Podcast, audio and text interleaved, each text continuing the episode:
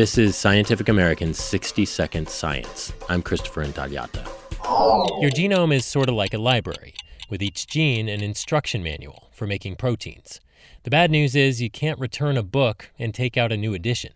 But the technique of gene therapy allows you to revise your copy of the book, so to speak, giving you the ability, potentially, to make new and different proteins.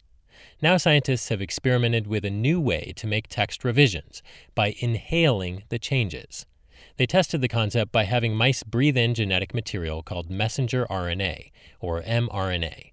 For the test, the mRNA included instructions to manufacture luciferase, the stuff that lights up in fireflies.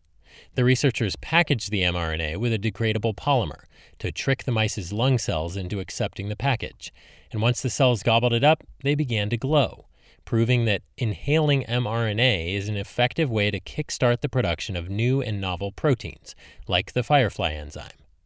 The scientists also repeated the experiment in mice whose cells had been genetically engineered to turn permanently red if they received a copy of mRNA making it possible to count the proportion of cells affected by a dose. The proof of concept is in the journal Advanced Materials. Of course, the point of all this isn't to make mice glow.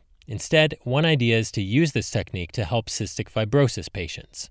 Because people with CF have a genetic mutation that causes a buildup of sticky mucus in their lungs.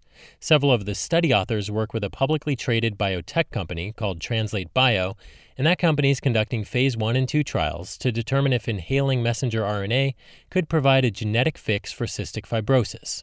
Regardless of the particular case of CF, the luciferase example shows that inhalation genetic therapy could be an inspiration. Thanks for listening. For Scientific American's 60 Second Science, I'm Christopher Intagliata.